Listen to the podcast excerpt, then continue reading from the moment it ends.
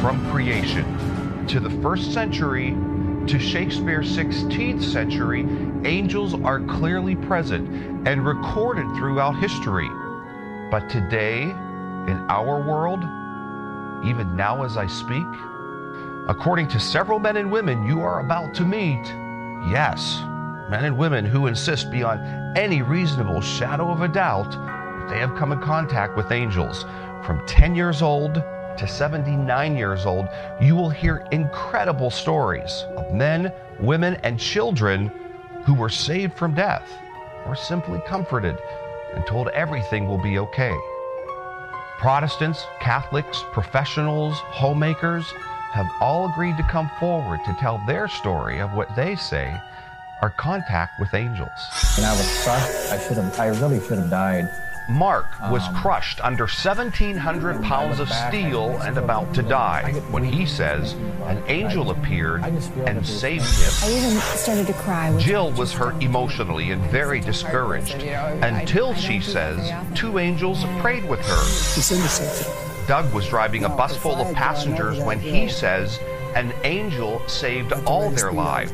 So, Are you all right? And do you feel all right? Glennon was 10 years And old then when her raft drifted out into the about, ocean. um, She says man, the man who saved four people out there, her and we knew never came out of the water. This is just God's timing. Betty's four-year-old son was in was a coma, time in my about to die. that I A became strange visitor appeared and comforted her. I turned the engine on. And Don was surrounded by a bright, radiant light in the cab of his truck. Wind were pitching the truck about, you know. We'll also recreate documented angel encounters, one in a Nazi concentration camp and another on a college campus where a co ed was saved from being raped. Most religions of the world hold to the existence of angels. In most of the English speaking world, this concept comes from the Christian Bible. We will examine some of the excerpts that describe angels in the Bible, as well as hear from experts and theologians about what God has to say about His created beings. Throughout the centuries, artists have typically depicted angels as gloriously winged creatures who are hovering and keeping watch over us. But for the most part, those who come in contact with angels don't see them that way at all. They typically take on human form and are there one moment and gone the next. That is Mark's story. Mark is 38 years old. Born and raised in Peoria, Illinois, Mark met his angel six months before he sat down with us to tell his story. Uh, I was up in Ventura County working at Newbury Park Hardware. And uh, we were resetting some bolt bends. Uh, bolt bends, which are uh, about six foot high, eight shelves. And you had bolts and so forth that you want, if you go into a hardware store and want two or three bolts, you get your bolt bend out of your pick bends in the front. And behind it, you had full boxes. Uh, each four foot section held about 1,400 pounds. And we had six of these side by side and I was standing. I was the only one on one side of the gondola. And uh, I had three other guys helping me, and I reached up to grab something off the top shelf when I noticed everything starting to collapse on me. Uh, the gondola got off balance. And I told my partner, who was with me, I said, this. And I noticed at that time that uh, when I, after I told him to get this off I couldn't breathe. And they said one, two, three. They tried to push this off. They couldn't budge it. I was crushed. And I noticed that there was two other guys that uh, that came in and tried to help also. Um, one guy in particular had a, a pock-marked face, um, kind of reddish, uh, blondish hair, and an earring that kept going like this. And he had big arms. And he didn't get underneath the the bolt bends. He just kind of reached over and was going to help these other guys lift these uh, gondolas off me. And I remember saying to myself, I wish this guy would get underneath the bends and get some leverage because he's not going to get any leverage. Well, to make a long story short, they said one, two, three, and they pushed this guy. he lifted the bends off me enough, and I had a lot of strength, and I, I got out, and I was got my breath. I walked around a little bit and I wanted to thank this this guy for helping. Well, I asked my partner, who that guy was, who helped. And he said, well, there's no, there's no guy that helped. And I said, I, I know there was. And I described the guy. And then I went to the front and I asked Beth, who was the cashier, uh, there's only one door going in and out of this hardware store. And I said, Beth, who was the guy that came in and helped me? I said, Mark, there's nobody in the store except for you guys and myself and another cashier. There's nobody there. I knew that guy was there. I could describe him to the T. Never said a word. I just, uh, I just felt that, that this wasn't my time to go. I mean, I was crushed. I should have, I really should have died. Um, and I look back, I, I still get a little, I get weak just thinking about it. But I just, I just feel that there's things that uh, my purpose here on, on this earth um, is still not, it's not completed. And I just felt that that person uh, was sent uh, to save me. Um, it's just, I, I, couldn't, I couldn't even thank this person. I don't know who this person was. Now, do you think this was a person? I don't, I, it looked like a person, but I'm convinced it was not a person. Uh, I felt that it, uh, what they would call today is, a, is an angel uh, that, that saved me and I'm very thankful for that. praise God for that. I, I, I'm a, I know I'm a changed person since that day that happened.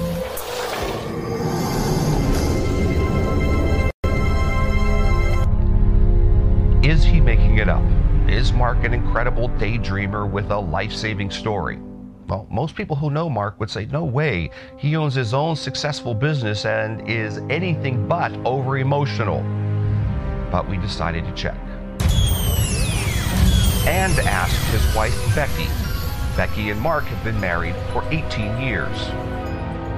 He's not a daydreamer, and when he says something, he means it. He does kid around a lot and jokes, and he's known for his jokes. But when he's serious, you better listen because he, he really means it. In the Bible, David writes in Psalms God will command his angels to guard you in all your ways. Our next story is a modern day version of that promise. A rapist was well known to be stalking a college campus. All girls were strictly warned never to walk alone at night. But Karen needed to get from her car to her dorm room. All the while, the rapist waited. This is a true story. Six women have now been raped by a man still eluding police tonight. Police say they have a definite description and are on the lookout. The man is about 30 years old, short brown hair, Caucasian, medium build, and around 170 pounds. Police strictly caution all women to never walk alone at night on campus and to avoid going out at all. Oh, God, how am I going to get from my car to the door? City Council approved the new city. God protect me.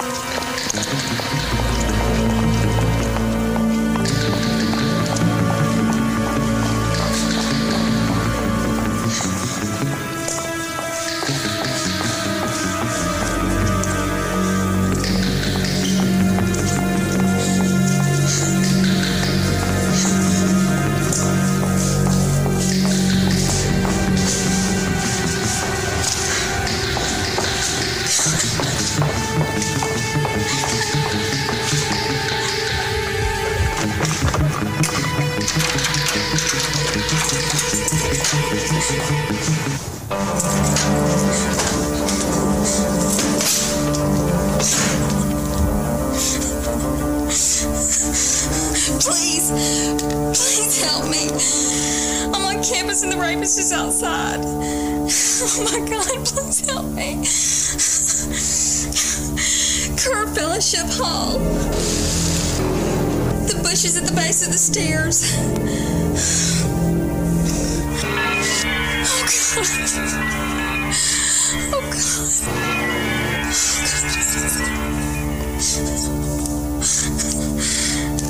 Karen Marpus. M A R yes. But please, he's outside. Yes, I'll stay on the line. Please send someone now.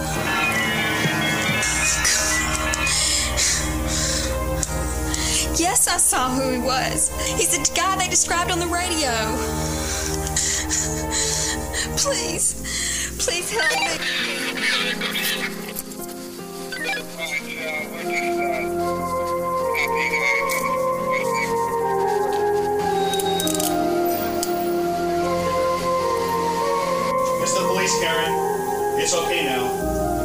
Are you sure?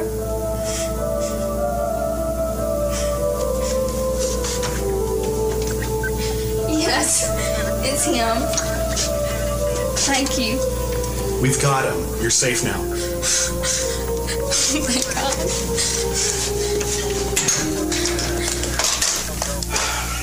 Karen, we'd like you to make an ID. Are you up for that? Me? It's okay. I'll go with you. My partner has him outside.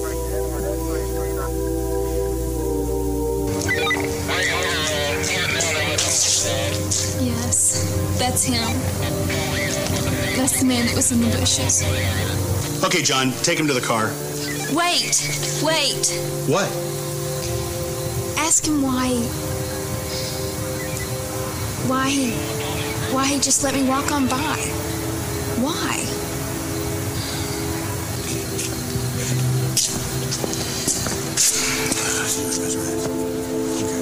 Why'd you let her go?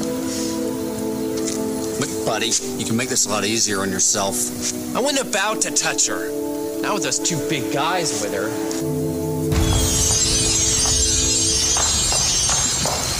There wasn't anyone with me.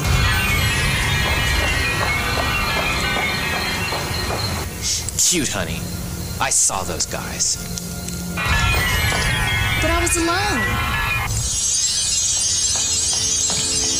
Well, whatever he saw. Someone. Thank God. It saved you from him.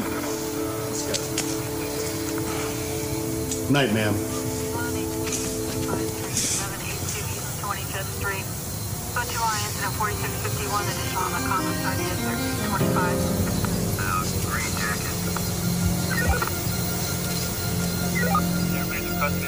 You guys got the two on the corner.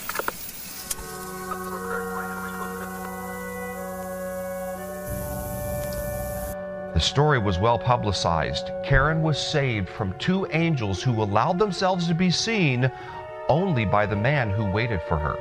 Another similar story took place in New York City's Central Park. Two police officers came upon a small shack like building they believed drug dealers were working out of. They busted down the door, and much to their surprise, it was filled with many drug dealers, all armed with automatic weapons. The two police officers were no match for the many drug dealers. Nervously, they yelled, Drop your weapons. And much to their surprise, they did. Later, when asked why so many drug dealers surrendered to the police officers, their leader said there was no way they could take on what they saw as an army of police officers outside of that door. The two police officers were strong in their Christian faith, and they believe the drug dealers saw an army of angels in police uniforms outside of that door. Doug says his angel saved not only his life, but a bus full of lives. This story happened on the Newburyport Turnpike between Boston and Maine 50 years before the time Doug sat down to tell us his story. I left Boston about 12:30 at night, due in Portland, Maine at 2 or 2:10, and it was one of these nights that uh, this thing happened to me. Going up, and uh, if you're not familiar with the area, the Newburyport Turnpike, which was a straight road from Boston to Newburyport, was very hilly, because as the glaciers came down, you know, they leveled off a lot of it and made a lot of hills. And as you come up the hills and go down the other side, in some instances, there are crossroads. Well, on one of the hills, there was an old farmhouse. Almost looked like a deserted farmhouse. I'd gone by it many, many times, and apparently was deserted. But this night was a black night, no moon. Came by, came up the hill, and as I'm going by, somebody waved to me. You order is if someone waves you down, you should stop and pick them up. So I stopped. Well, you know, driving a bus at night, you, you, travel right along. You're not going very slow. You're doing, well, 55, 60, 65 miles an hour maybe.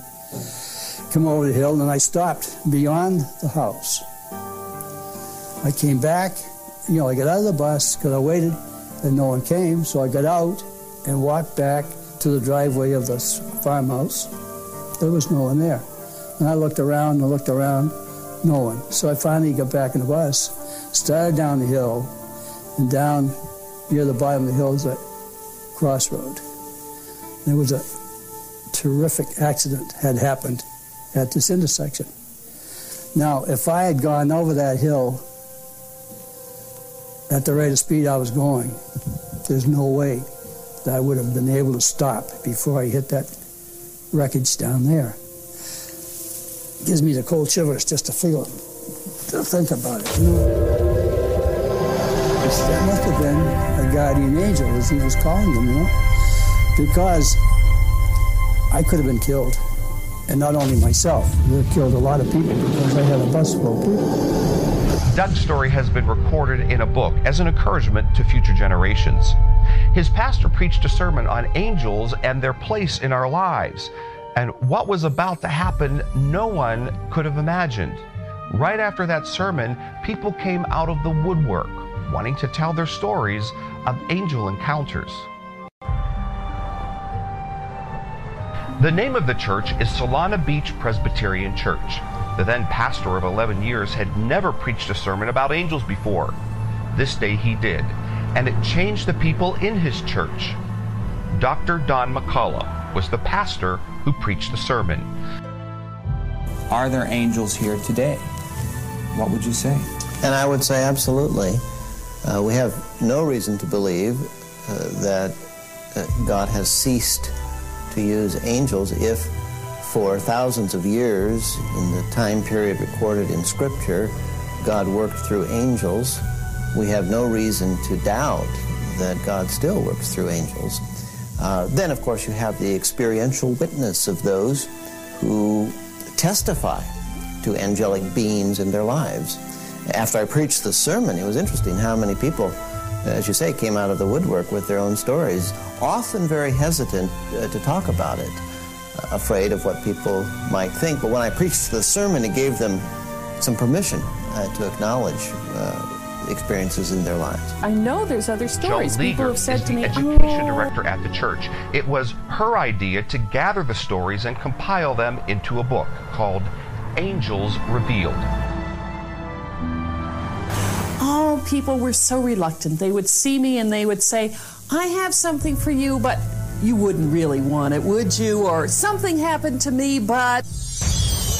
We had, I think we had 23, and I was somewhat surprised and pleased, but I'm also convinced there's probably three times as many more stories in this congregation. But people are sure nobody else would be interested or would not believe them. They seem to be very marker events, I would say. Uh, maybe there's only been one incident in their whole life, but they remember it very clearly. If it was a childhood incident, I don't think it's as life changing because it's taken for granted then. I think children do see a lot more than they ever tell us about, and that is slowly educated out of them. So I don't think it's as life changing for the child. In reflecting back upon it as an adult, then it can have an effect on the life. They are to do God's bidding. That's why they're called messengers. That's what the word angel means. Uh, they do God's work. I think they do work of protection.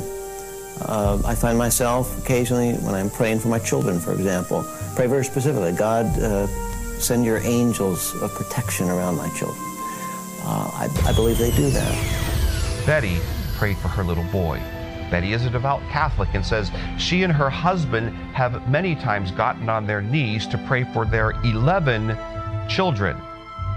33 years before she needed her prayers answered, her four year old son was about to die. Betty is 61 years old. She was born in Bisbee, Arizona, and met God's messengers in Glendale, California. 30 years before she sat down to tell us her story. My oldest boy woke up, and he was only about six at the time. Woke my husband Ron up and said, Dad, come quick, Chris has a stiff head. so to make a long story short, my husband said, "Oh, get him to the doctor right away." And thank God, I had we had a great doctor. And I, Ron said, "I'll go." And I, he had a busy day, and I called the doctor and, and the nurse. I, I think one thing I'd like before I go any further is to stress God's timing in this story because it was the first time in my life that I became aware of God's timing. And by 11 o'clock, we were taking Chris down to Children's Hospital, and he was already going into a coma. And I'll just never forget it. We knew our little, we knew in our hearts he was dying because the doctors sort of ignored us, and we sat all day. They'd come report on one test. Well, it's not, it's not viral. It is bacterial. It's very serious. He was, he was really bad. He didn't move an eyelash for three days. So it was Saturday night. Christmas was on Sunday that year. And um, I was out in the hallway, and this little older lady came up to me and said, uh, I'll be offering my Christmas Mass for your son tomorrow. And she spoke in a very broken English. Christmas morning and, and said what a beautiful day it was because your little boy opened his eyes and he's fine. This other doctor said, well, I think somebody much higher than us was in charge of all this, and it really wasn't us. And I think more things happen to us than we realize with God's power. And I personally believe that God, God can do anything. So if He wants to use someone to, to, to comfort someone or give them a message or send an angel, uh, that isn't hard for me to believe at all. It isn't hard for me at all. So far, all of our stories have God's messengers appearing in human form, sometimes to comfort, sometimes to save. But on some occasions in the Bible, the angels are encompassed by a brilliant light. In Revelation, John saw an angel whose countenance was as bright as the sun, whose feet were pillars of fire. In the Easter story, the angel who rolled the stone away from Jesus' tomb had a countenance as bright as lightning, whose clothes were white as snow. In the course of the sermon, I try to talk about what angels are, that they are uh, the presence of God, spiritual uh, beings that are, that are used uh, by God. Uh, but I, and I said, you know, we have absolutely no biblical evidence that there are that angels have wings. As the most controversial thing I said in the entire sermon, uh, because people were very upset about that. Their, their images from art and so forth uh, were that all angels had wings.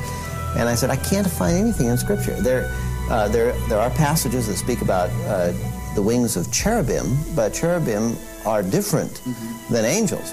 And, and, I could not find anything that indicated that angels have wings. So I said that. Well, I mean, that was so controversial because people didn't want their images uh, destroyed. I said maybe one reason artistically they've, they've been given wings is to symbolize rapid movement from place to place, that they are not bound by uh, space and time the way we are. Well, it was not long after that that uh, one man of the church came in and told me one a, a remarkable story of encountering an angel. And he said, I have to tell you, the angel had wings. And it was a vivid, vivid uh, uh, image that he had of an angel. Angels in Scripture can appear as human beings. In fact, they're often confused uh, with human beings. You read about stories where the angels encountered Abraham. He thinks they're strangers walking in. Um, apparently, they can assume certain forms, human forms. Uh, the scripture also speaks of radiant light with angels. Um, but I personally, to my knowledge, have never seen one, so um, I don't know. I think they vary in, in appearance. Don says he saw a bright light in the cab of his truck after a man he never saw before in his small hometown and never saw again deeply affected his life. Don was 60 years old at the time he sat down with us to tell us his story. His story happened 35 years earlier when he was 25 in his hometown of Cushing, Oklahoma. I was uh, driving a gasoline truck working my way through college. I had a wife, small children, and uh, took this uh, load of gasoline down to a small little town, even smaller than my hometown of Cushing. And uh, I pulled in, unloaded my load of uh, gasoline. As it was draining, I went in and started figuring the bill and talked to the proprietor of the service station. And uh, he was an older man. I was at that time much younger. And uh, I naturally had uh, respect for older people. And uh, he started making comments that were very un, untoward, I guess is the way to put it. Uh, left me kind of feeling edgy and uh, a couple of teenage girls walked by. Uh, he looked at them and made a very derogatory comment toward those girls, and it, it just kind of shocked. Uh, I'm no prude. I was in the service, and I've been around pipeliners and truck drivers all my life. The truck itself started behaving funny. And uh, I'd driven that truck for many miles over the previous year and a half. Uh, and I started feeling funny. Uh, my uh, flesh started creeping. And uh, so I pulled off the side of the road uh, with this big gasoline truck. And as I did, the truck really started to behave erratically. It shook, literally shook, as if it were in the wrong gear or cutting out or something. It, it wasn't that. It was different, but somehow that was uh, my first thought. And as I sat there, the thoughts just started flooding like a waterfall. Uh, I think the presence of the Lord must have been there in the cab of the truck. It became illuminated as if there were a fire under the dash of the truck.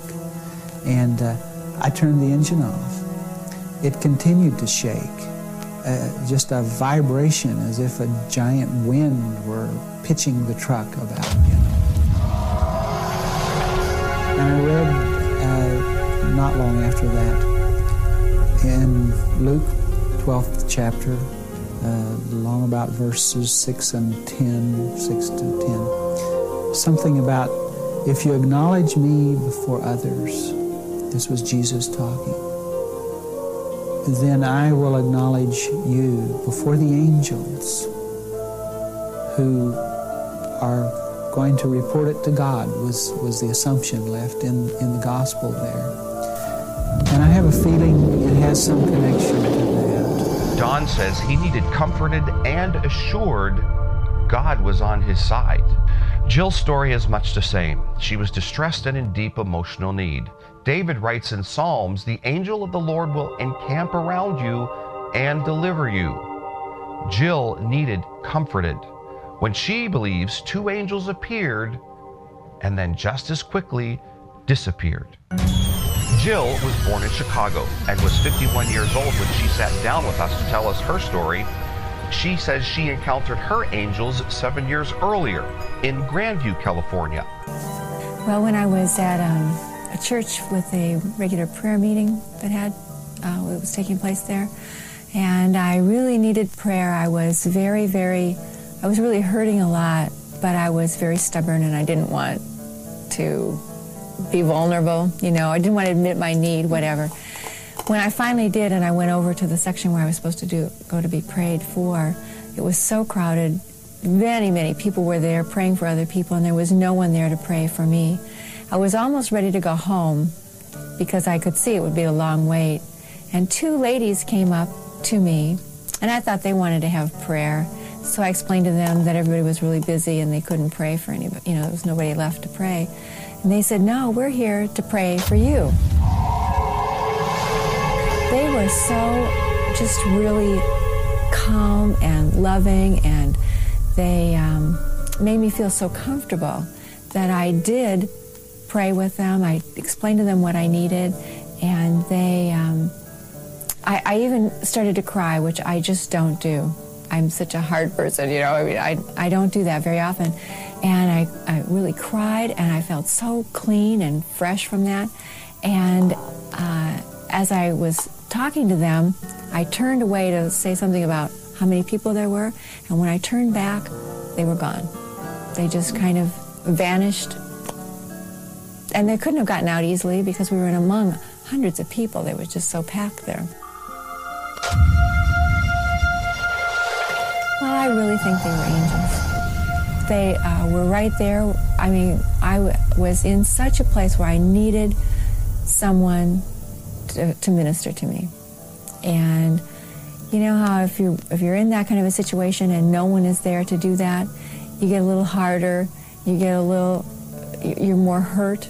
You go away more hurt than than healed and helped. And uh, I, I really think that God knew that I needed someone to to, love me and care for me. Many angel stories were recorded during war times when great needs arise all over the world. In Billy Graham's book, Angels God's Secret Agents, he tells the story he was told while visiting American troops during the Korean War. A small group of Marines were trapped and freezing to death in 20 degree below zero temperatures. They had nothing to eat for six days and were about to surrender to the opposing army. One man, a Christian, started reciting Bible verses and taught the men a praise song of God. Then they heard a loud crashing noise, and a boar came running toward them. One of the men raised his rifle to shoot, but the boar keeled over. It was dead. The men feasted on the meat and regained their strength. The next morning, they heard another noise, and they were convinced the opposing forces had found them. When they looked up, they saw a Korean man who spoke perfect English, very rare for that time. The man said, Follow me.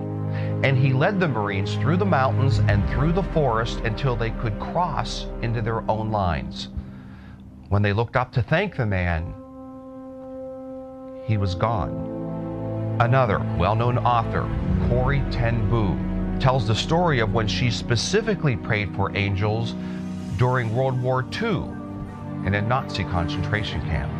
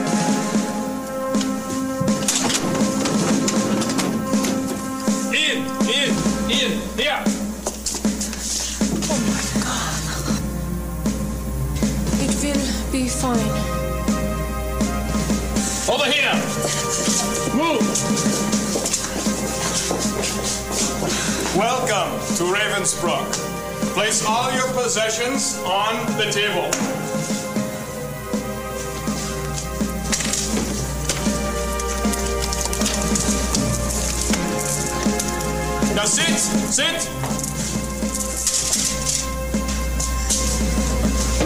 Come on. Pick those up. Pick those up.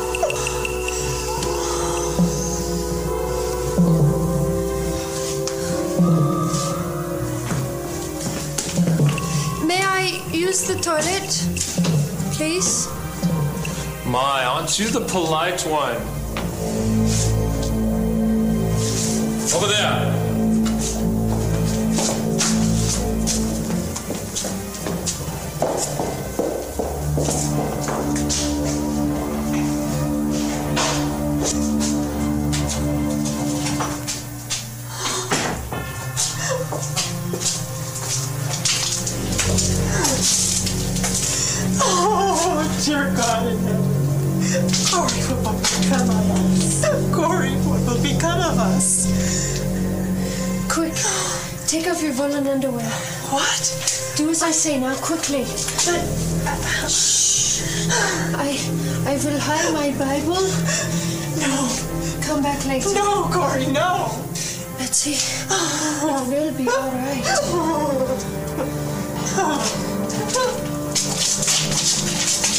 It'll The Lord is busy answering our prayers. We will not have to make the sacrifice of all our clothes.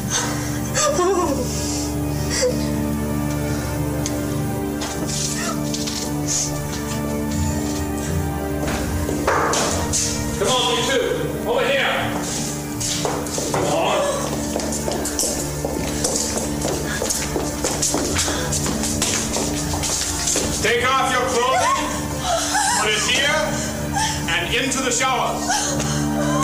Come on. Come on. Schnell, schnell.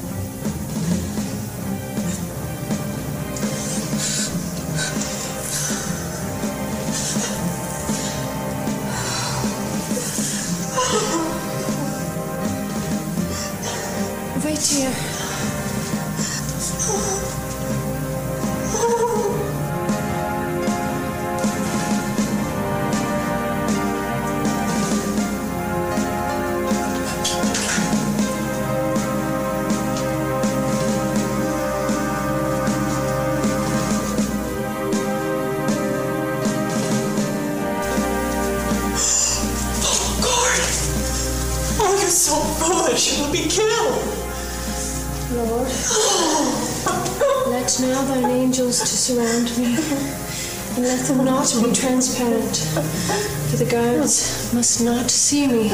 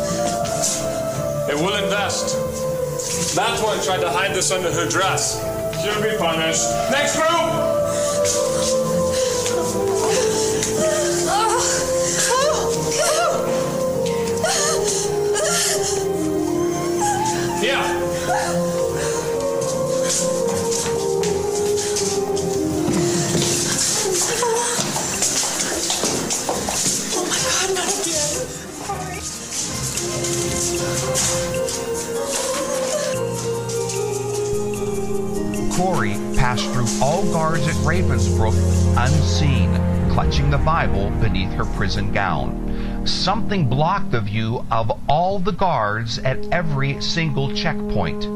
Was it the angels she specifically prayed for? Was she surrounded by angels in prison uniforms or even Nazi uniforms? She recorded her answer prayer for angels as an encouragement to future generations. She said, quote, O Lord, if thou dost so answer prayers, I can face even Ravensbrück unafraid.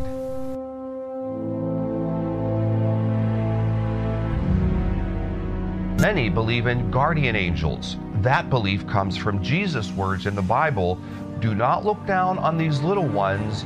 They're angels in heaven always see the face of my Father. And Paul the Apostle writes, We have angels watching over us. Was it a guardian angel who saved a 10 year old girl who was about to die? Glennon was swimming on a raft with a friend in the ocean when she says an angel appeared and saved them. Glennon was only 10 years old when she says that she met her angel in the Pacific Ocean. Nikki and I, the, the one that was my age, and I were floating around in a raft. We'd just eaten lunch, and Matthew, her big brother, was pulling us around in this raft. And um, he kind of left us and went off to do his own thing, and we're just sitting there. And I don't remember this period of time from when he left and when we realized that we had drifted way, way out.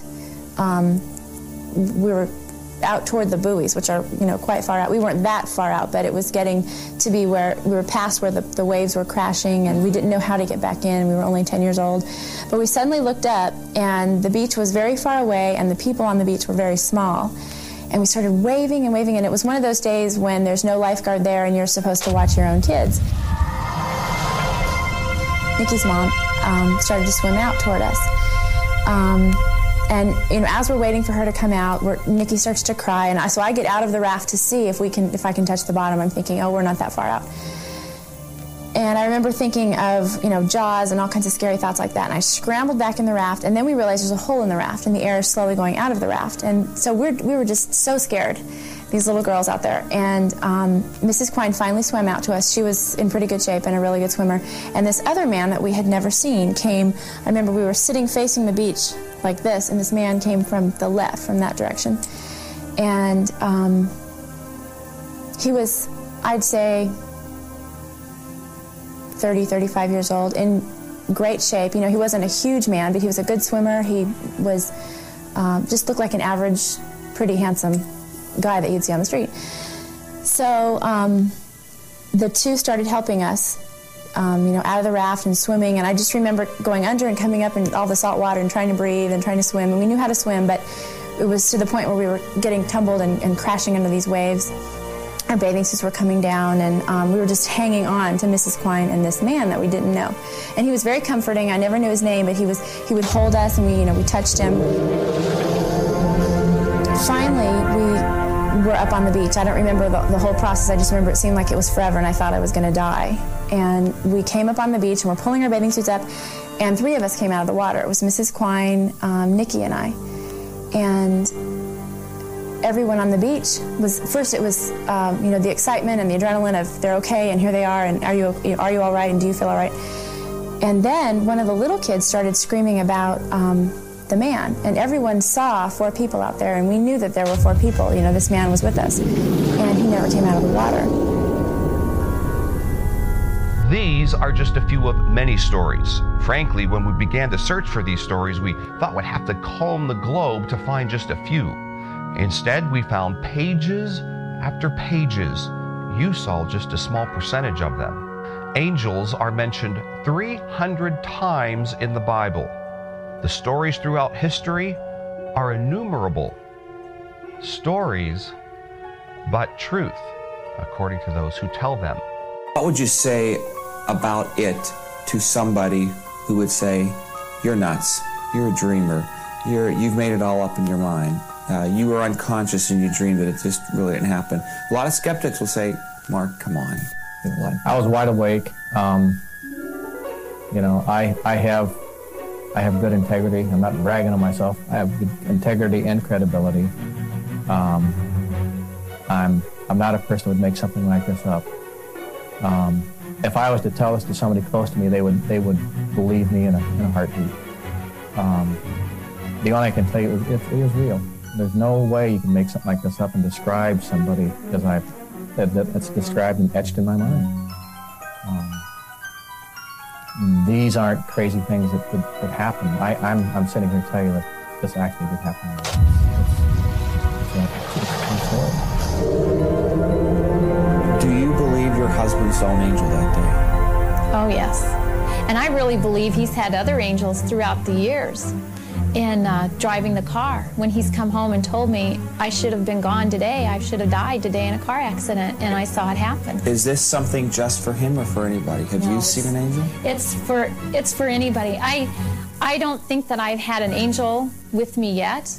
I've I have felt close to God into His presence, but I don't feel that I've been in a life and death circumstance like He has a couple of times during His life, and that He actually saw this angel. No, I've never had that experience, but I hope I do when that time comes.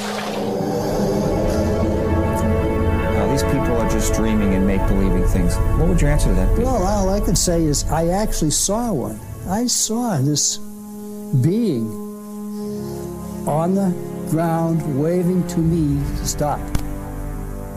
Actually, his signal meant for me to stop. It's not my imagination, because my imagination is not that vivid, you know. But I actually saw it. I actually saw it.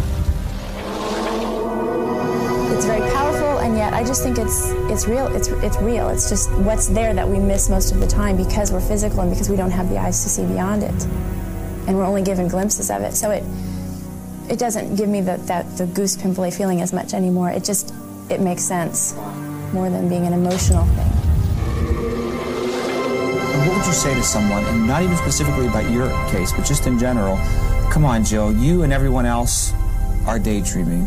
I mean, you know, you're just in fantasy land. You're in La La Land. There aren't there, there aren't any such thing as angels. Get in touch with reality here. What would you say to that? Well, I guess there's different levels of reality.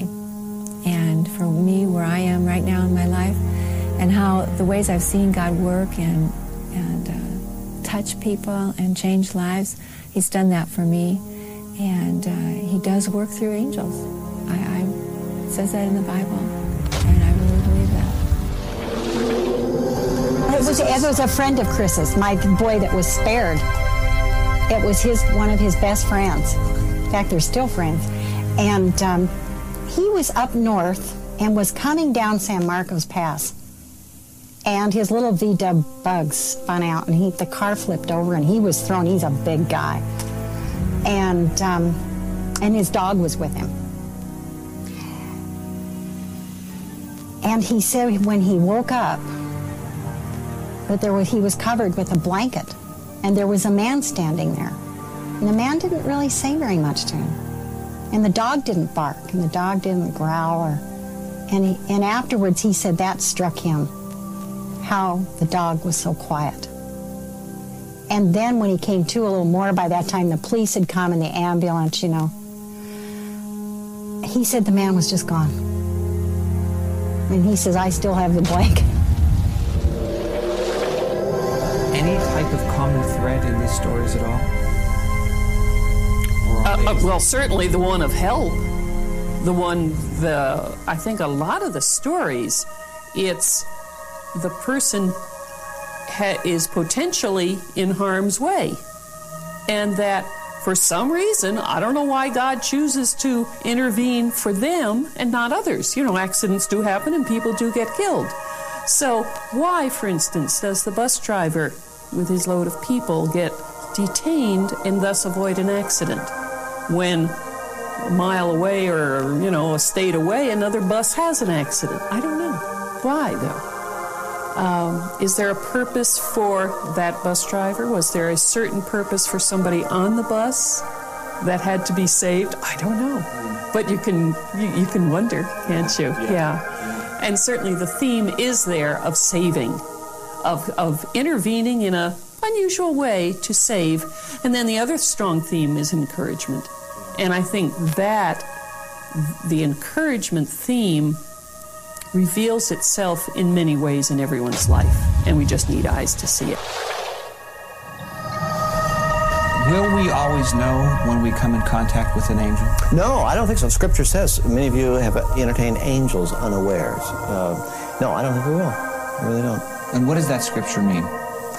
Well, in that uh, context, the writer uh, w- was saying, uh, be good to strangers, be hospitable, because you never know who that stranger may be. What might an example be? A homeless person? A Could person be. at the mall? Could be. I mean, who knows? According to the Bible, God has created angels, and they are at his command, sent by him to us to intervene. One of the many ways they say God reaches out to us. You think you'll see another angel someday? I hope I do. I'd, I'd love to meet the angel that saved my life. I'd love him to say thank you. I, I just like, I don't even know his name. I just like, I just simply like to thank you. Like if you, if you saved my life, I would really like to thank you. And I think you would do the same for me. I felt bad that I couldn't thank you, God. Um, so I thank the Lord until hopefully sometime I can thank this, this angel. Mean, I know that that was an angel. I know that the spiritual and the physical realms can mesh and they can, and, and the spiritual realm is so much greater that it encompasses the physical realm. I know, I know for a fact that that was written.